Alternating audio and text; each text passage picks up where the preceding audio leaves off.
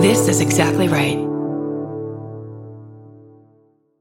The 2020s are getting stressful. What if we go back in time to the 1920s? All those flapper dresses, champagne towers, and good old fashioned whodunits. Now is your chance with June's Journey, the mobile mystery game that puts your detective skills to the test. This game has everything. You'll play as June Parker investigating the murder of her sister. You'll travel the world searching for clues and explore lavish estates and beautifully designed scenes from the roaring 20s. Each is filled with hidden objects that may lead you to the killer. There are twists, turns, and even catchy tunes.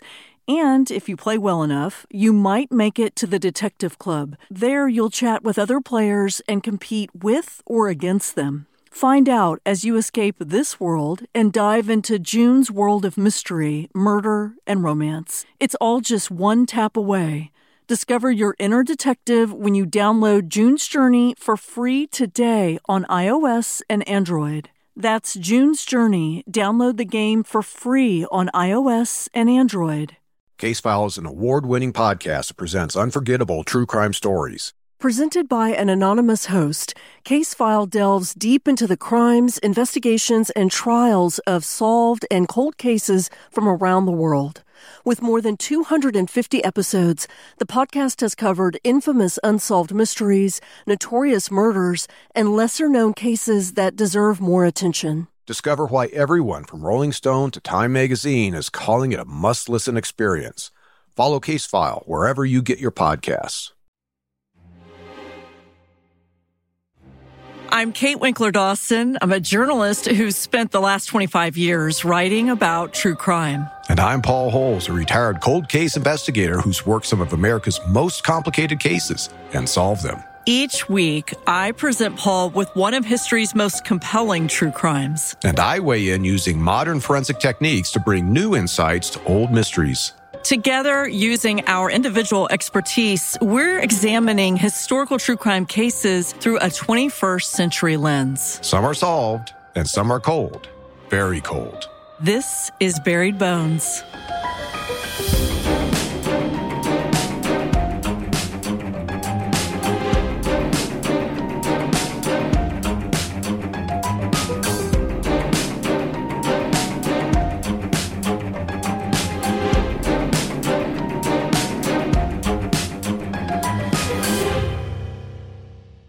Hey, Paul. Hey, Kate, how's it going? It's going really well. I heard that this is the one year anniversary of when you had your shoulder replacement surgery. He's, you can't see it, but he's doing sort of like, are you flexing? Is this like a shoulder exercise you do? It's, I'm constantly moving it. You know, it's one of those things where I just have to keep it going. And uh, yeah, you're exactly right. It's been, a year since I had my shoulder replaced, and wow. um, you know this is a this is a big milestone because it's really at this point that I should start to uh, move towards getting back as much as I possibly can to normal function, and I'm really looking forward to that. Do you have phantom pain from what it used to feel like? When I had the kids, I had a C section, and I still feel like every once in a while I can feel one or both of them kicking me. Oh, Do you get that kind of a phantom pain in your shoulder? No, you know, I think one of the the surprising things, you know, because I had severe arthritis in my left shoulder, mm-hmm. and I didn't really realize how much chronic pain I was in until after I've had the surgery and that chronic pain is gone. Now there's still you know sharper pain when I overdo something, you know, after after the repair. Uh, but you know, sleeping is so much better. Mm-hmm. You know, I used to wake up, and this is before I even uh, had gone into the doctor, but I would wake up in the night after sleeping on my left side and I could not move my left shoulder. I would get up to use the mm-hmm. bathroom and I would have to sit there and use my other arm to swing my left arm just to kind of get it to move again. I had no idea that this was arthritis starting to set in. Wow. Is this one of two, or have you already had surgery on the other shoulder and I just don't remember? No, it's just it's just the left shoulder. My right shoulder is is okay for now, and it really is an improvement. I had lost so much range of motion that uh, I could hardly open up my armpit to put deodorant on. That's how bad I had gotten. Right? It was just, I mean, that it was it was pitiful.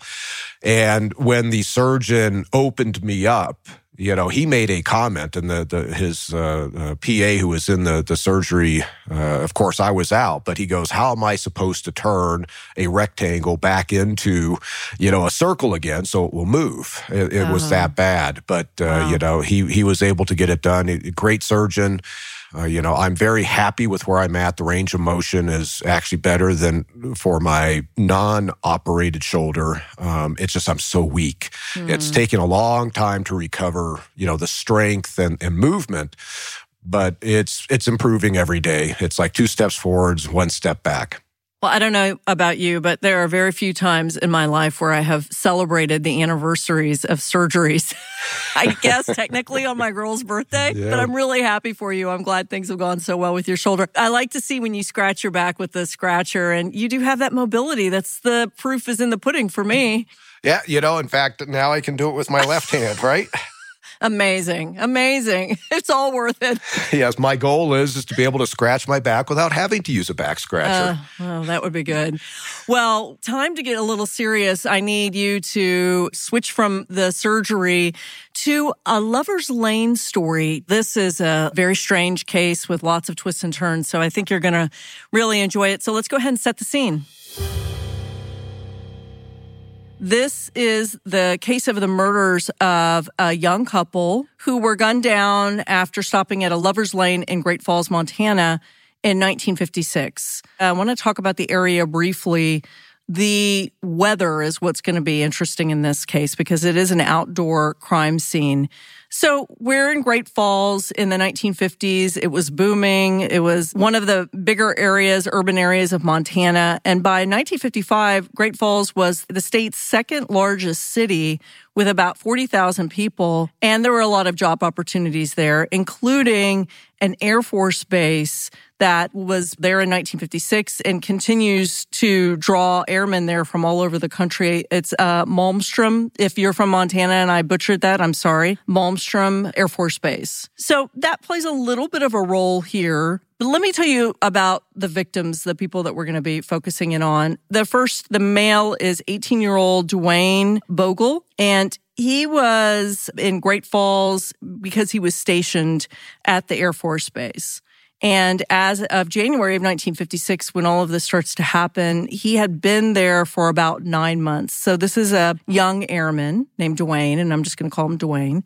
And then he had met a local high school junior named Patty, and her last name is Kalitzke. She was from Great Falls and she was described as popular, pretty, strong willed, all of the things that many times our victims fall under. Both of them were incredibly well liked. And as a couple, they seemed to be a really nice couple, very much in love. It sounds like the families were very supportive. Sounds like they were actually thinking about going on and getting married at some point. She was probably about 16 and, and as I said, he was 18. So a very young couple. No problems that we know of. So the day after New Year's Day in 1956, Duane and Patty have a date and he picks her up and they go out to what we thought would be to go out to dinner and they never come back. They disappear. And the parents did not sound the alarm because they figured that they had finally eloped. They had been talking about it and they thought, okay, they took off. And of course, no cell phones and no easy access to phones. And they just thought they took off. So that's an interesting part of life circumstances and people reacting. We've talked about this a lot of cases from back then when there are no cell phones available to just text someone and say, where are you? Is there were a lot of assumptions being made, right? You know, I'm thinking about Duane and he's 18 years old. So he's young but he's an airman. He's an adult. He's stationed in Montana, probably away, maybe many states away from his own parents. So it's not his parents that are concerned at all. They don't know. It'd be Patty's parents, right?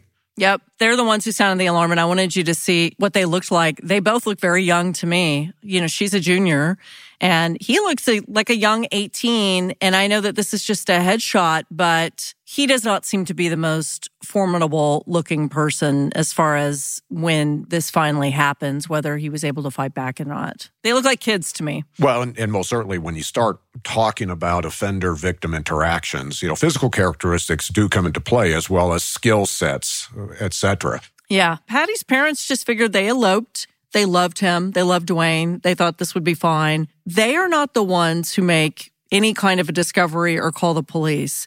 The next morning, so this is January 3rd, 1956, around 11:30, three boys were walking along the Sun River and they ran into an area which was then known as a lover's lane and eventually find Duane's body. As an aside, I cannot tell you how many stories that I have either read about or written about where little boys out on a hike are the ones who discover something absolutely terrible. And that's what happened here. They found his body. And before I tell you about the injuries, I just want to say that this is an outdoor scene. I know weather is important to you. So the weather report from Great Falls Tribune, when they were found, it was a clear winter day, 40 degree high, and it was a 25 to 30 degree low that night with no snow. Okay. I think right now what is standing out is the locals knew this location as a lover's lane. Yep. So this informs me, well, this is a place where, you know, the kids would go to make out in the car. Mm-hmm. So the offender in this case possibly went to this location expecting to be able to find victims. So that is a possibility in that you do have a true stranger going and targeting a location where he could find a victim pool. Mm-hmm. But now it's assessing, well, what actually happened? You know, were Duane and Patty actually targeted by somebody they knew? So let me tell you about the circumstances. Then I'm going to show you a picture of his body and where it was found, and then we'll talk about the injuries. He had been found laying face down next to his car, which was still turned on with its radio playing. The headlights were on and the emergency brake had been set and he had been shot in the back of the head and the killer had used Duane's own belt to restrain his hands behind his back. Reaction? Obviously, he was executed with the shot to the back of the head. His hands have been bound with his own belt. It's not like the killer used binding material that he brought with him. And I'm just going to use him in, in a generic sense when I'm referring to the offender. The binding of the hands, in all likelihood, occurred prior to the gunshot. Mm-hmm. So the killer is interacting with Duane and having to keep him controlled with the binding. The question that I would start looking at is how long did the offender interact with Duane? And, and, of course, Patty is also part of this, but right now I'm just focusing on Duane. How long before did the killer and Duane first interact? And how long did the offender have Duane bound before he was shot? Does this suggest a possibility that the killer met up with Duane and Patty at a different location and then met them here or got into the car with them and forced them to come out to this location? What we know so far about what happened with Duane is police do believe that the killer forced him to his knees with his hands bound behind his back with his own belt and then shot him in the back of the head, execution style. I don't know if that tells you anything. Like, does this seem like somebody who's done this before? Is this an average person can do this? Well, there's nothing that stands out about the homicide that would suggest for sure that you're dealing with somebody very experienced. What I have seen, though, with these execution style homicides is the inexperienced killer often shoots multiple times. Hmm. They don't have confidence that one shot is going to do the job. What I want to know is what about the idea of the car is still on, the radio is blasting, headlights are on, the emergency brake is activated that just seems a little risky. Like somebody could hear that and come up onto the scene. Or was he moving so quickly because Patty's not there? Patty's gone. He's moving so quickly to get her out of the area that it doesn't really matter to him if this stuff stays on because they're going to be in the wind. Well, there's so many unknowns at this point for me to really be able to draw a conclusion. I mean, is the car on the radio playing at that location because Duane and Patty were there yep. hanging out and then the killer came and then eliminated the male threat and was able to grab Patty. Right. Now, part of what I saw with that location, it appeared that the it looks like a dirt road. Mm-hmm. Was there evidence of another vehicle that the killer possibly pulled up in? Were there shoe impressions showing the killer's movements, etc.? So I can't discern that from this photo, but you know that's part of assessing this scene that has to be taken into account because if Pat, you have a victim missing, this isn't an offender who's just emerging out of the bushes and grabbing her. Right. Likely he drove to this location too. Right. Or had an accomplice that, you know, once he got into Duane and Patty's car and forced them out to this location, somebody else came and picked them up. Right. Let's talk a little bit about motive just to cross some things off. Patty's gone, so we know she could have been a motive. We do know that the police ruled out robbery, and here's why. Nothing that Duane had, and he had kind of a lot of stuff in the car, was taken. He had a very expensive camera that was in his car. There was a $5 bill that was in his wallet. There's other stuff that could have been taken. Nothing was taken except his girlfriend. And they do not find Patty at all that day that day of January 3rd when the boys discovered at 11:30 in the morning. So now we're talking about someone who kidnapped one person, killed the other sometime between they just said evening is when they said goodbye to their parents. Let's say 6 or 7 p.m. that night of January 2nd. And then now we're into two days later of January 4th before they're able to locate her. And she is, in fact, dead. So this is two days. That's a lot of time to kind of be on the run dealing with this, right? With the police. Oh, that is. It most certainly is a significant amount of time. But the investigation into Duane's homicide, you know, that is starting the clock for the investigators. Mm-hmm. And now trying to get the victim's timeline ironed out as thoroughly as possible is a priority. This is now going to this town, people in the town, seeing, you know, if there's witnesses that saw them, you know, did they go to a restaurant? Did they stop by a gas station and start nailing that down? To figure out, is there a location that the offender could have crossed paths with them before the location out here at the Lover's Lane? Okay. So a little bit more details about what they did. There were witnesses who said they saw Patty and Duane at a burger joint called Pete's Drive-In around 9 p.m. that night. You know, they did what they said they were going to go out to dinner on a date. And that is the last time they were seen alive by anyone, except, of course, the killer. So it's assumed that after they had burgers at Pete's, that they went ahead and went to the lover's lane. But everything from nine o'clock or whenever until 1130 in the morning the next day when Duane was discovered is a big question mark until we make the discovery of Patty's body. What happens with Patty is that we have that day where they're working on Duane's case and they're assuming that Patty's been kidnapped or that Patty was involved. We don't know. The next day after they find Duane's body, a county road worker found Patty's body eight miles away from where Duane was found. She had been shot in the head, just like Duane. She had been bound, just like Duane, forced on her knees, just like Duane. And she had also been sexually assaulted. And she had been dumped off a steep 20 foot embankment. And I'll show you a picture of that in a second. So now I guess we know the motive, I'm assuming, which was Patty was sexually assaulted. Yeah, you know, in all likelihood, anytime a woman is abducted, sexual motivation is is likely the primary reason. It doesn't at this point doesn't indicate that we are dealing necessarily with a serial predator could be somebody who has known Patty and wanted to assault her, uh, took the opportunity of Duane and Patty you know, being isolated. But the lover's lane location, and then Patty obviously was pulled into the offender's vehicle. Mm-hmm. And I'd be interested to see the kind of the possible routes that the offender would have taken to get to this location. I'm seeing the photo of this location right here. It's it's obviously isolated from residential areas. It appears that there's farmland nearby. Yeah. right off a road. Yeah. It's almost like he opened the door and shoved her out and she had already been dead, maybe.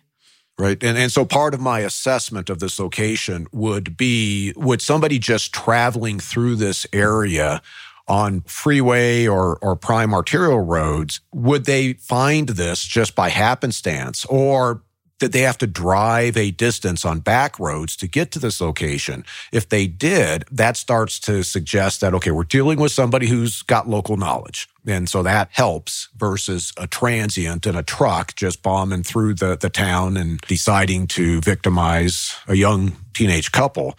This seems like a rural, a lot of rural area going eight miles from the first crime scene. Seems like he knew exactly where he wanted to go, where he thought a good spot would be, because there has to be other stuff in between where Duane was on Lover's Lane versus where Patty is found. It just seems pretty specific. I mean, what do you think?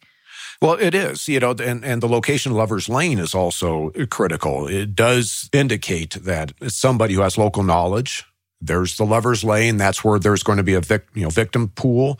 You're going to have young kids wrapped up with each other. Mm-hmm. So now you can easily get the drop on these kids who are distracted with each other. Also, now we have eight miles that the offender would have had to driven. Mm-hmm. But we don't know at this point, did he assault her at some location and then go straight to where her body was dumped? Or does he spend time with her, take her back I mean, there are offenders that will take victims back to their own residence hmm. and then kill them. You know, so this is where it's now teasing out, okay, what actually happened between Patty being abducted from the lover's lane and her body being thrown down this fairly steep embankment in a rural area. So the weapon that he used, in case you were curious, was a 45. And they did not find at Lover's Lane where Duane was shot, they did not find any bullets or cartridges. There was only one bullet, it was just one shot. So he obviously picked up the cartridge. Again, does this point to someone who had either done this before or really thought this through very well? This seems organized, very organized to me. Well, if he's pol- what we call policing his own brass, he's picking up the cartridge case in order to prevent it being used as evidence against him.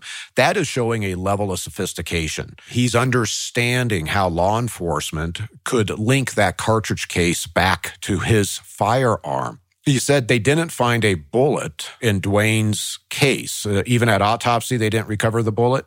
Well, it just says that they were unable to find any bullets or cartridges. So I guess if he were shot in the back of the head, would it have been like a through and through? I mean, would it have obviously lodged in his head? Well, either could have happened. Now, with a 45, chances are, my guess is, is it's a full metal jacket bullet. It's completely enshrouded with that brass casing. And these bullets do have a tendency to overpenetrate. So if Duane is on his knees and the offender's behind him and shoots, it's possible that bullet exits out Duane's face or forehead or some part of the front of his upper body and possibly still has enough energy to where it goes into what I call never never land. You know, when you're out in, in an outdoor location like this, and if that bullet flies an additional, you know, 75 yards into the bushes, it becomes very, very hard to locate.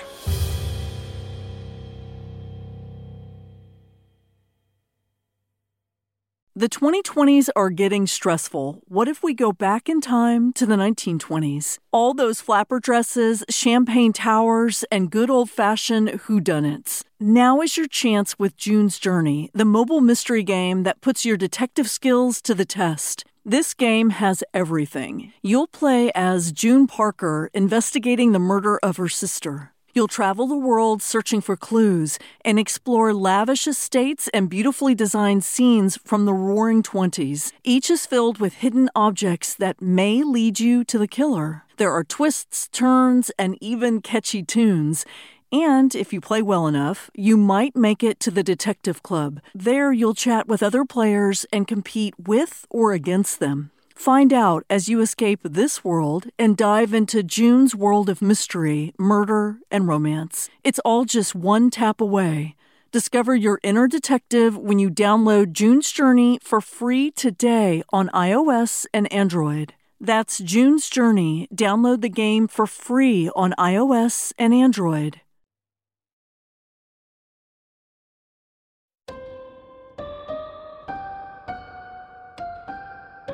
Police are trying to put together kind of a profile in 1956 of who this person was.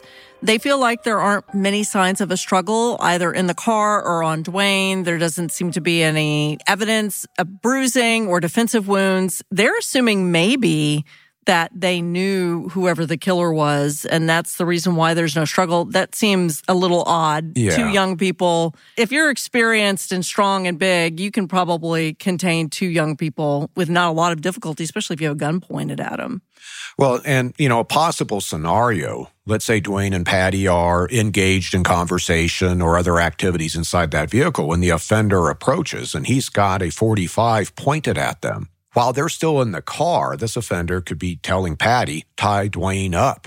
Mm-hmm. You know, Duane removes his own belt and Patty ties him up. And now the male is under control at gunpoint, and the offender has Duane get out of the vehicle and executes him. Patty, at this moment, realizes her life is in danger, so the offender has to move quick in order to contain her. The firearm is the ultimate control. Even as terrified as she would be seeing Duane being killed, realizing, uh oh, you know, I'm in trouble now. This is a serious situation. The thought of running while the offender is on that side of the car killing Duane, as soon as he engages her with that firearm, you could see where she is a, what, 16? Yeah. She's probably just going to fall in line with whatever that offender tells her to do under gunpoint. Right. So moving forward, a couple of things happen. One is they determine, and we need to talk about how they determine these things. They determine that Duane probably died around 10 p.m., maybe about an hour after they finished up eating at Pete's. They think that Patty died anywhere between four and six hours later. In 56, probably the way they determined things could be liver temperature, could be stomach contents, or could be rigor. Is rigor useless when it is literally 25 degrees at night and the body's been out there for two days? Yeah, the temperatures are going to delay the onset of rigor. The temperatures are going to cause the liver temperature to drop quicker. Mm-hmm. So, this is part of the variables that make using such tools to determine the time of death for either of these victims whose bodies are outside. The stomach contents is a little bit more interesting to me because they went out to dinner together. They're eating at the same time. Mm-hmm. And so that's where the pathologist possibly is seeing that their last meals, Duane's was much less digested and Patty's had digested more, you know, Right. to a point to where, okay, she was kept alive for a period of time. Yeah. And I think it's still clear, we know, regardless of whether they're accurate or not, that he was with Patty longer. He drove her, and it would just make sense considering what his motive was. They go through and interview everyone under the sun. It's not helpful that Great Falls has 40,000 people. This is where a small town would have been helpful. They interview everybody. They interview family and friends. They interview people at his Air Force base. Of course, everybody loved them. There were no enemies. There was some rumor that Duane and a fellow airman got into a fight over a woman. It doesn't sound like it was Patty, but the guy was cleared. There are lots of things. There's a car that's found that turns out to have nothing to do with the case. There are a lot of red herrings slash dead ends. They're surprised. The police are surprised that there aren't witnesses because Lover's Lane apparently draws quite a few lovers at night on the weekends and no one was there. There are just no witnesses. Maybe it's because it was January 2nd and it was freezing, but they are really hitting a lot of dead ends. And over the years, they have as many as 35 suspects. Listen to these suspects though. Among them was Whitey Bulger, James Whitey Bulger, who I'm sure you're Yes. familiar with, the infamous Boston mobster. He was in Great Falls in the 1950s. That seems like a little bit of a stretch. They also looked at a serial killer named Edward Wayne Edwards, who had been linked to at least five murders, two of them involving cars parked at lovers lanes in Wisconsin and Ohio. I guess you have to look at these people if they're anywhere in the vicinity. Is that right? absolutely must look at them. Now, I will tell you, having worked many of these older cases in which notorious offenders, such as Ted Bundy, Yeah. Henry Lee Lucas, and Otis Toole, Tommy Lynn Sells, I mean, they're all linked to the Bay Area, my old jurisdiction. And their names pop up in the case files, as Yeah. do, you know, your registered sex offenders, the notorious ones. They're always looked at if there's a sexual assault. Yeah. This is par for course. And especially when you don't have a true lead early on, and now you're casting a wide net. And then mm-hmm. all of these other people, the notorious people, start to fall into that net. So I'm not surprised by that at all. You know, part of looking at what happened to Duane and trying to assess the offender's motive. If this was a revenge crime because of a prior interaction with Duane, I would have expected the offender to spend more time with him. You'd have more injuries, such as being punched in the face. Yeah. You know, something instead of just a straight execution. Duane was eliminated. He's eliminated because the offender, he's the biggest threat, and the offender was focused on Patty. Yeah. And Patty is being sexually assaulted at some point after being abducted by the offender, based on what you told me. Yep. So this is a sexually motivated crime. Now it comes into is this a stranger or is this somebody that the victims knew or had interacted with at some point prior? Do we agree this is likely a local? It uh, absolutely is. Okay. Yeah. What do we think about the age of this person? So you're dealing with a 16, 17 year old girl, a 18 year old strong young man, both in the car, caught off guard.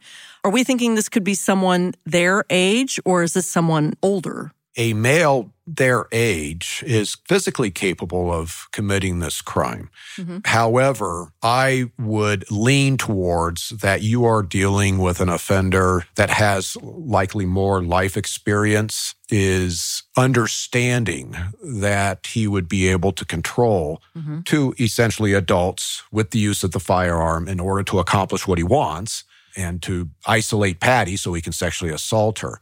Mm-hmm. So I would lean that you are dealing with somebody minimally, you know, mid 20s, if not older. I couldn't eliminate somebody younger committing this crime either. And right now, I'm making an assumption that there's a single offender. Mm-hmm. Would you assume that he has done something before this or would do something after this based on the circumstances? Hmm. Is this a career criminal kind of person or could it be a one off is a bad phrase, but could this be an isolated incident in this person's life? Yes, it could. Okay. as these types of cases are being solved, cases in which the circumstances, when I would assess them before they were solved, I would say this is a predator. And this is somebody who is likely serial, either has committed crimes prior or after. But we're finding out that that's not the case. Okay. We're seeing a lot of these one off offenders. They are possibly fantasy motivated. They're, of course, sexually motivated and commit these types of crimes. Uh, but then they don't offend again. And that's, it's a really interesting category of this type of offender. And that to this day hasn't been studied enough. Well, thankfully, the police in Great Falls in Montana do something very, very smart. They collect all sorts of evidence. They collect Patty's clothing. Of course, they collect everything off of Duane. They try to take fingerprints, all of this, including taking a vaginal swab. And our researcher, Marin, wanted me to tell you that she looked at all kinds of different coverage and she found that vaginal swabs were routine to take as evidence at the time in the 1950s, which actually surprised me. And they preserved it. Well, that's the big thing. Yes, sexual assault swabs were routinely being taken by the pathologist. In my experience, working more cases of, out of the late 60s and 70s, the pathologist would determine whether or not semen was present. They would do a mm-hmm. microscopic examination looking for sperm and then would typically throw everything out. So I can't tell you how many cases I've run across, even now on a nationwide level, since I'm consulting on cases nationwide in which sexual assault evidence was collected that could solve the case, but the pathologist threw it out because all they could do during this time frame was, yes, semen was there. She was sexually assaulted. Yeah. So I love the fact that the investigating agency acquired the vaginal swab and put it into their property room. And apparently they did a great job preserving it because I'm going to take you step by step because we're talking about something that happened over two decades, starting in 2000s, where of course we know technology has changed for DNA. So let me tell you what happens first. There is a detective and I'm going to name him because he did some great work named John Kadner. He was a detective with Cascade County. And in 2001, he found out about this old case. He found out that there was still a vaginal swab that they had preserved well. He sent it to the state crime lab lab for analysis and basically came back and there's a sperm cell that didn't belong to Duane that was identified. So they ran it through CODIS and they didn't get any hits through CODIS, but there's better news to come. So what they were able to do was exclude Whitey Bulger, which we assumed was going to be excluded to begin with, and Edward Wayne Edwards. And of course, Duane, his sperm wasn't present there either. So tell me a little bit about that. That was all they were able to determine from that sample in 2001. So tell me first about that technology. And I guess excluding is very important also, but also the difference between CODIS in 2001 and CODIS in 2022.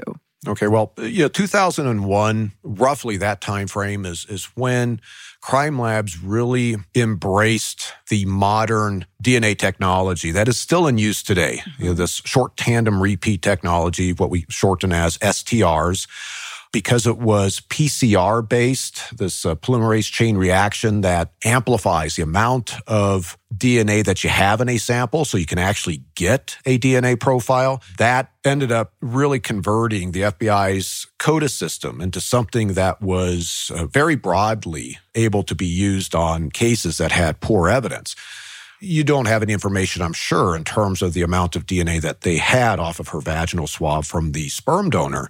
But I'm going to assume they were able to develop a full STR profile and load it up into CODIS. They would see in the, you know, criminal history sheets for Whitey Bulger and the other serial killer, yep, their DNA is, is up in CODIS and mm-hmm. it didn't hit.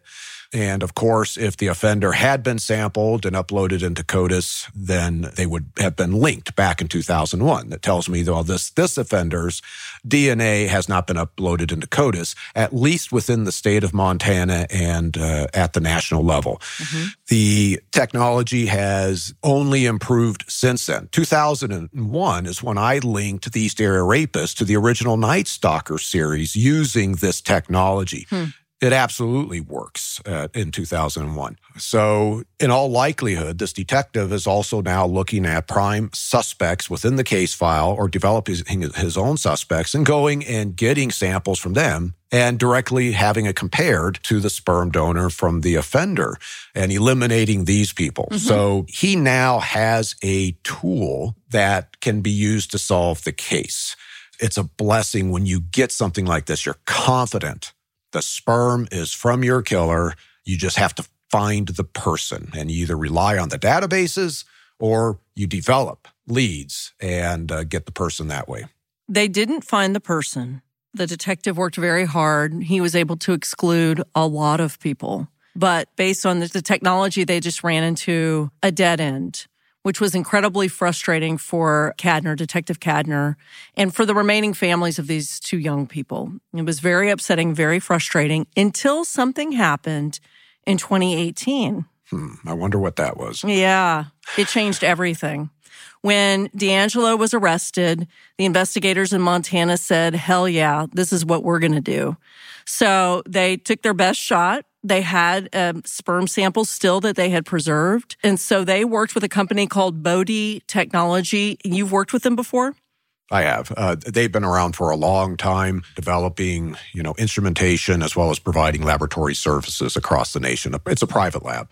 Okay. They run it through, it's processed, and they come up with three genetically compatible matches in the commercial DNA databases. And this was in 2019. So three matches. I'm assuming that's successful then. Well, you know, the genealogy technology works a little bit differently. So it's not where you have three matches. What I am interpreting based on what you said is they ended up having three reasonably close relatives to the offender These may be second cousins, which mm-hmm. that's great when you can find second cousins to the person you're trying to identify or closer relatives.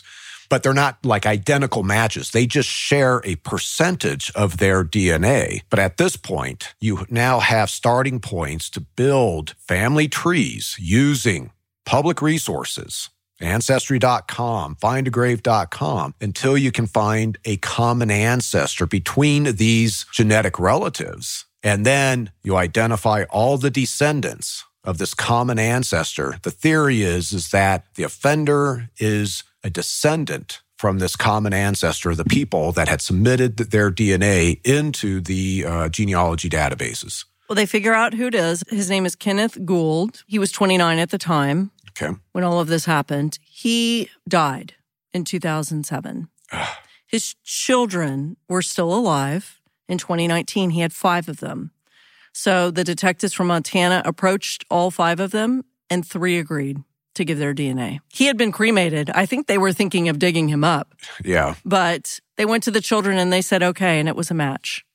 So, in essence, they were unable to get a direct DNA sample from Gould. These children, biological children of, of his, they have different DNA than the sperm, but it's like a paternity test. So, this is showing we know that these are the children of Gould, and the sperm donor from Patty is also the biological father of these children. So, that's how they're making a connection without this direct sample. Mm-hmm. Well, let's find out if we were right about some stuff. Kenneth Gould, the first thing we wanted to know is this a local? He was a local. He was from Great Falls. Age, we talked about this was probably not someone in the age range of Patty and Duane. Kenneth was 29 Okay. when this happened. Now, this was what was surprising to me no criminal history at all, and none after. So it is a one off, it sounds like, unless he got away with something that we don't know about, but they ran him everywhere. So Right. At least with anything that's up in the databases, as well as his arrest records, it appears that he's clean. However, we talked about the one off. At this point, I wouldn't necessarily be entirely confident he's he's a one off. There's many cases that have not been worked for DNA. Okay. They don't have their evidence up in the database, up into the mm-hmm. FBI's CODIS system. So there's a chance that he has other crimes. I think my big question is, is did he know Duane or Patty? So they aren't sure, but there's a good possibility. Okay. So they tried to find a direct connection between Gould and Duane or Patty. And it's possible he knew Patty because he lived only about a mile from her house. And in the 50s, he was an avid horse rider. And in the 50s, he had several horses on a property that was just 600 yards from her house. I would presume he at least saw her around. Yeah. He also could have just gone to Lover's Lane to see who was there, and this is what happened. So we don't know for sure. Yeah, and that'd be almost an impossible question at this point in order to figure out. Yeah. With him dead, maybe determining, you know, ha- had he been out at Lover's Lane himself before? Was there any indication that he had talked to Patty? It's so hard to be able to do that from 1956. Yeah. So this was solved in June of 2021. So this was 65 years later. So what we know about Gould was that he had married a 16 year old in 1952, which would have been four years before. He would have been, she was 16. He would have been 25. They had five children together. And not long after Duane and Patty were killed, Gould sold all of his property and moved out of the state. Eventually, he settled in Missouri. So you're right. There could have been cases in Missouri that hadn't been worked and there's no connection, but obviously in the 50s, there's no connection between the law enforcement in Missouri and those in Montana. And a point that I will make is, is that so many agencies don't have evidence from cases from the 1950s. Yeah. They just got rid of it over the, the decades. It's gone. Yeah. Or they didn't even collect it to begin with. You know, so there's a possibility that he's got others out there and they will never be linked back up to him. Yeah. So after 65 years, the sheriff's office makes a big announcement that this case, this cold case, this Lover's Lanes case, has finally been solved. It's too bad that Gould was dead at this point. Yeah. But it was so important, I think, to Duane and Patty's families and just to the history of that area to be able to solve this case. So it's amazing. Boy, sometimes, as we know, I'm looking at you, Paul Holes, it just takes one person to really latch onto a story.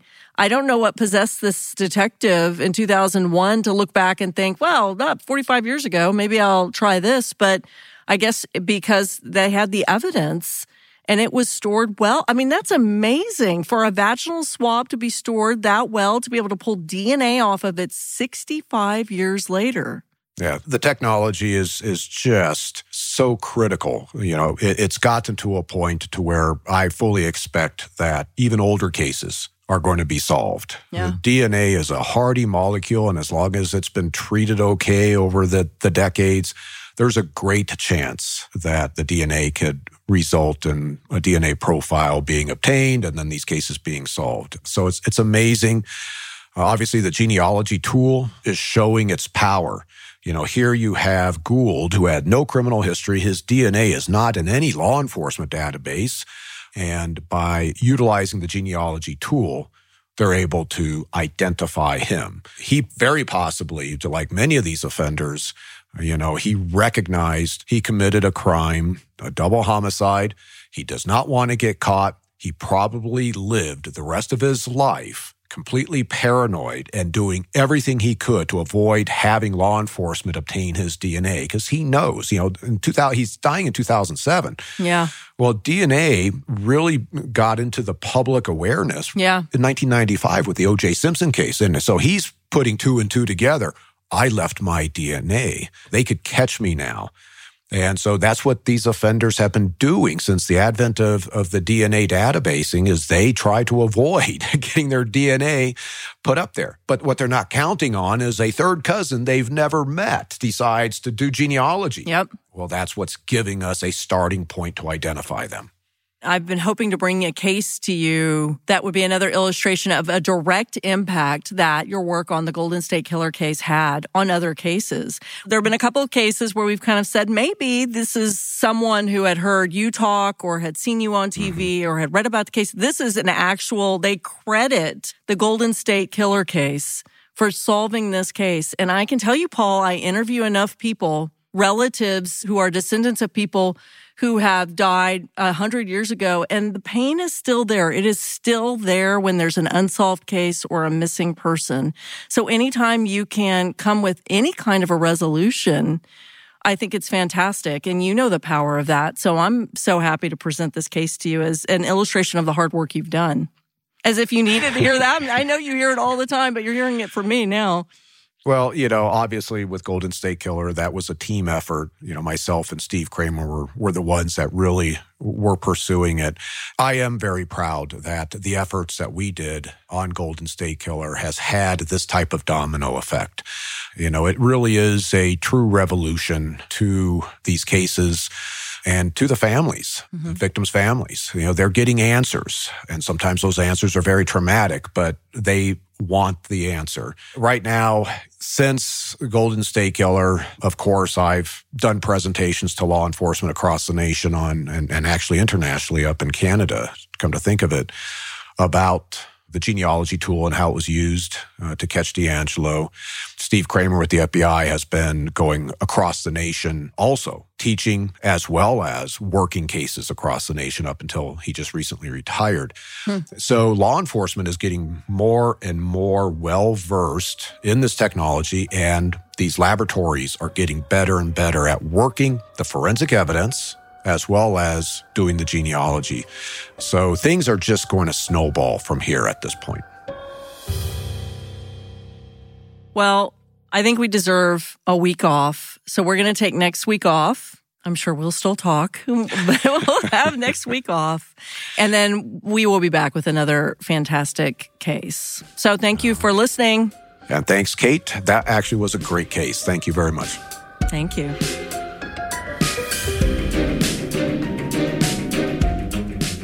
This has been an Exactly Right production. For our sources and show notes, go to exactlyrightmedia.com slash buried bones sources. Our senior producer is Alexis Amorosi. Research by Marin McClashen and Kate Winkler Dawson. Our mixing engineer is Ryo Baum. Our theme song is by Tom Breyfogle. Our artwork is by Vanessa Lilac. Executive produced by Karen Kilgariff, Georgia Hardstark, and Danielle Kramer. You can follow Buried Bones on Instagram and Facebook at Buried Bones Pod.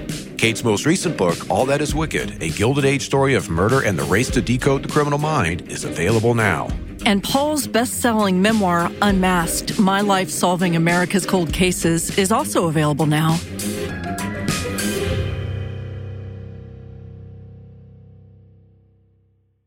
Follow Buried Bones on Apple Podcasts, Spotify, or wherever you like to listen so you don't miss an episode. If you like what you hear, rate and review the show. Visit exactlyrightstore.com to purchase Buried Bones merch.